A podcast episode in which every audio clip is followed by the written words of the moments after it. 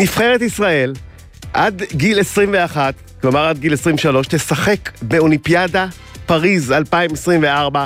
פעם ראשונה מאז אולימפיאדת מוטריאול 76, ומי יותר אה, מתאים לפתוח את הערב הזה אם לא שר התרבות והספורט, מיקי זוהר. היי, שלום, ערב טוב. תשמע, ערב זה מצוין. ערב מעולה, איזה ערב אה, מרגש, זה, זה פשוט מדהים וואו. שנבחרת ישראל בכדורגל תהיה באולימפיאדה. אני, אני מתרגש אה, גם עכשיו, באמת. תשמע, אני עדיין לא התאוששתי מהחצי גמר אה, מונדיאליטו של נבחרת הנוער. כן. ואנחנו בחצי גמר אליפות אירופה, עם העפלה לאולימפיאדה של החבר'ה הצעירים שלנו בפריז 2024. ובאמת, היינו כחולמים, זה, זה תור הזהב של הכדורגל הישראלי, ואני מקווה גם שעוד נמשיך לראות אה, ולקצור פירות ביתר ענפי הספורט, אני חושב שאנחנו במסלול נכון, ובקרוב מאוד אנחנו נהיה לא פחות ממעצמת ספורט, אנחנו בדרך הנכונה, ובעזרת השם נמשיך להשקיע. תשמע, כל בסוף אה, זה, אתה- יודע, בסוף יגידו, אה, תראו, מיקי זוהר הגיע למשרד הספורט, כבר שני הישגים כאלה גדולים, איפה? בוא נאמר כך. איפה היית עד לא היום? לא יכול לזקוף לזכותי את ההצלחות, אבל אולי אני הברקה, אני יודע, זה, זה הדבר היחידי שאני יכול עוד לחשוב, אבל מעבר לזה אני יכול להגיד שבאמת, החבר'ה הצעירים האלו משקיעים... אבל לא, באמת, מיקי, אתה, אתה מרגע שנכנסת לתפקיד, ואני אה, עד לזה מימים ראשונים, באמת עשית את זה במלוא הרצינות ולמדת וחקרת, וראיתי את הרכבת שקורית במשרד שלך של אנשים שבאים ויוצאים, אה, ו- ולמדת קצת מקרוב על הנבחרות. מה, מה אתה חושב עושה את ההישגים האלה הפעם, על רקע שנים של כישלונות ברגעי האמת, ברגעים האלה שבהם אנחנו צריכים את האופי, כמו אתמול בפנדלים, אה, ופתאום, דווקא אנחנו, נבחרת ישראל, זאת שאמרו עליה תמיד שהיא אה, תמימה ו- ותמיד נופלת ברגעים המכריעים, והנה היא, אה, היא עושה את זה. איך אתה רואה את זה ככה מקרוב? בסוף זה קודם כל אה, שנים ארוכות של השקעה והתמדה, גם של הקבוצות ספורט השונות שמשקיעים בשחקנים שלהם, וגם בשחקנים עצמם כמובן, שקמים כל בוקר ומתאמנים ומשתפרים. ואתם יודעים, אנחנו רואים משחק אחד או שניים ורואים את הניצחון, אבל אנחנו לא באמת יודעים כמה שנים של השקעה אותם חבר'ה צעירים השקיעו כדי להגיע למצב הזה בו הם יכולים באמת לנצח ולהפיל לשלבים כאלו מכריעים. את זה החבר'ה הצעירים האלה עושים וזה שאפו גדול להם. וכמובן למאמן שלהם, ש... גיא לוזון, כן. גם, גם לגיא לוזון וגם לאופיר חיים שמאמן את הנבחרת, אה, נבחרת הנוער, הם פשוט עובדים עם הילדים הצעירים האלו יום-יום ומגיעים איתם להישגים, וזה פשוט שאפו ענק. אתה יודע, ה, כמו שאומרים, קלישה עם האוכל בא התיאבון, אתה, אה, בעקבות ההישגים האלה, אתה מתכוון אה, אה, להשקיע יותר תקציבים במה שנקרא אקדמיה לכדורגל, בהשקעה בנוער. חד משמעית כן, עשינו את זה בדיוק. סגרנו עם התאחדות לכדורגל ועם איגוד הכדורסל שבשנה הבאה אה, יש תקצוב מלא לאקדמיה בצפון ולאקדמיית כדורסל בדרום ובשנת 24 נעשה את הפעולה ההפוכה, נקים אקדמיית כדורגל בדרום ואקדמיית כדורסל בצפון.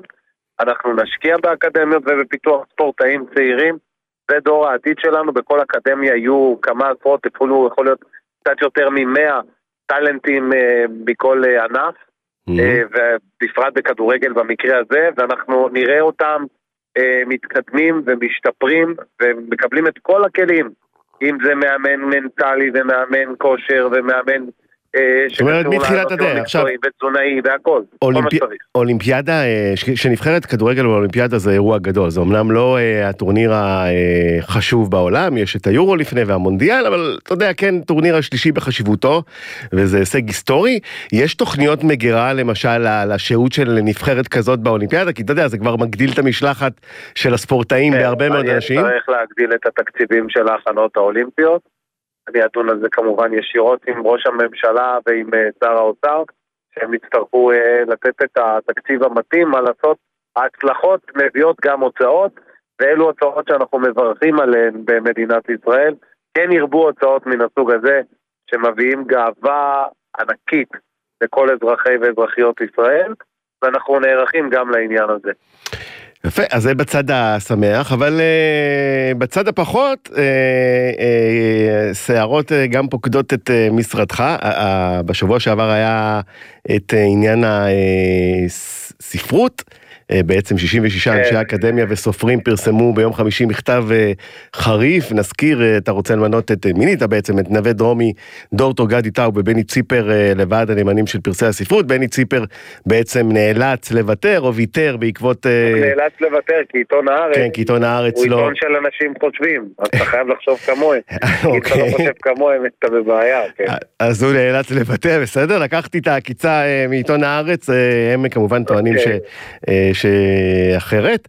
אה, אבל אני אומר, אתה יודע מה, מיקי, עכשיו בוא לא נדבר על אה, דרומי וגדי טאוב ובני ציפר, אה, כי אה, כל אחד שיבוא יכול למצוא יתרונות למינוי הזה וחסרונות, וגם אם מישהו יגיד שהם לא בדיוק אנשי ספרות מובהקים, אז אה, יבואו אחרים שכן, אני לא רוצה לדון באנשים האלה בפרט, אבל... במה כן?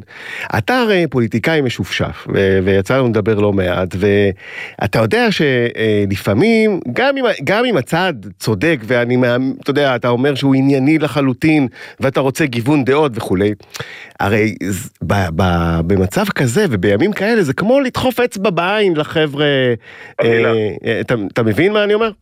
חלילה, האמת שזו לא הייתה הכוונה, אני רק רציתי להגיד דבר אחד נוסף. אני עכשיו חוזר מהצגת אה, טרום פרימיירה של שנות התשעים שתוקצבה על ידי קרן קולנוע שומרון. אוקיי. ואנחנו שמענו גם באותה, באותה פרימיירה או טרום פרימיירה אמירה של לא מעט אה, אנשי קולנוע ואנשי אה, יצירה שאמרו שהם יחרימו את הקרן הזאת שנקראת קרן השומרון משום שהיא מגיעה מיהודה ושומרון ולא מתוך נניח תל אביב או מרכז הארץ. באותה נשימה שמעתי שיש גם חרמות מצד אה, מספר סופרים שחושבים שאני בחרתי אה, לוועדה אנשים שבעיניהם הם מזוהים פוליטית. עכשיו תשמע, מה שנכון, אני- מזוהים אני פוליטית, יכול- אבל זה, זה בעיניי לא, לא חשוב, אני לפחות בעיניי זה? לא כזה, רז, כן. אני אומר לך דבר אחד, הימים בהם אנחנו מתרגשים מחרמות ומכל מיני אה, התנהלות אה, מן הסוג הזה נגמרו. אני לא מתרשם, עם כל הכבוד, ואני גם לא מעריך ומכבד אנשים שקוראים לחרם על אחר בגלל שהדעות שלו שונות מהדעות שלהם. אני מכבד את הרצונות של כולם, אה, אולי שאפו, רצו שאני אפעל בהתאם לאידיאולוגיה שלהם. אבל אולי מיקי, לא אבל, החלטה אבל אולי שאני מיקי, החלטתי. לא, אבל אני אומר, אולי מיקי, אה, אה, בגלל שהמצב במדינה כזה, אה, מפ- אז אני והמחנות אמור למנות מפולגים, לוועדת ויש, הפרס אנשים מהשמאל. לא, לא אומר, אני אומר? שאתה מבין אבל איך זה נראה, פשוט. איך זה נראה כשבא שר שנבחר בשם מחנה וממנה אנשים ראויים וטובים שהם בחלק מהמחנה שלו? לא הבנתי איפה הפסול. הרי אם הם עוברים את תנאי הסף המשפטיים. ואת זה אני מניח כי שבדקת לפני, בהחלט כאילו, שכן. כן. הקריטריונים שלהם מתאימים לצורך למינוי התפקיד. ואני בוחר למנות אותם, כי אני חושב שהם מתאימים וראויים והם יצרו, יצרו גיוון בתוך ועדת הפרט, שעד היום הייתה מורכבת מאנשים שבעיקר הגיעו מהמחנה השני. ואני מבחינתי היום נחשב למי שמה עושה, מממש את המדיניות שהוא מאמין בה, ואחר כך טוענים שאני עושה את זה כדי להתריס בפני מתנגדי הקואליציה הזו או הממשלה הזו. עכשיו תראו, אני לא יכול לשלוט על התחושות האנשים, אבל אני יכול להגיד דבר אחד, אני שלם לחלוטין עם המינויים האלו, מצפוני יותר מנקי, ואני חושב שזה תיקון עוול היסטורי, שלאורך שנים המינויים שם הגיעו תמיד מכיוון אחד, והאיזון הזה הוא איזון ראוי בעיניי, וכל מי שמנסה לשייך את זה באיזה רצון לייצר איזשהו ויכוח פנימי פה בתוך עולם הספרות וכולי, זה פשוט מופרך ומנותק מהמציאות. אוקיי, וש, אה, ושאלה אה, לסיום, אה, דיברנו בזמנו על זה שאתה רוצה להביא להקה כמו קולפליי במסגרת חלום. הפקת ענק ישראלית. נכון. מה, מה, מה קורה? קריס מרטין בדרך לפה?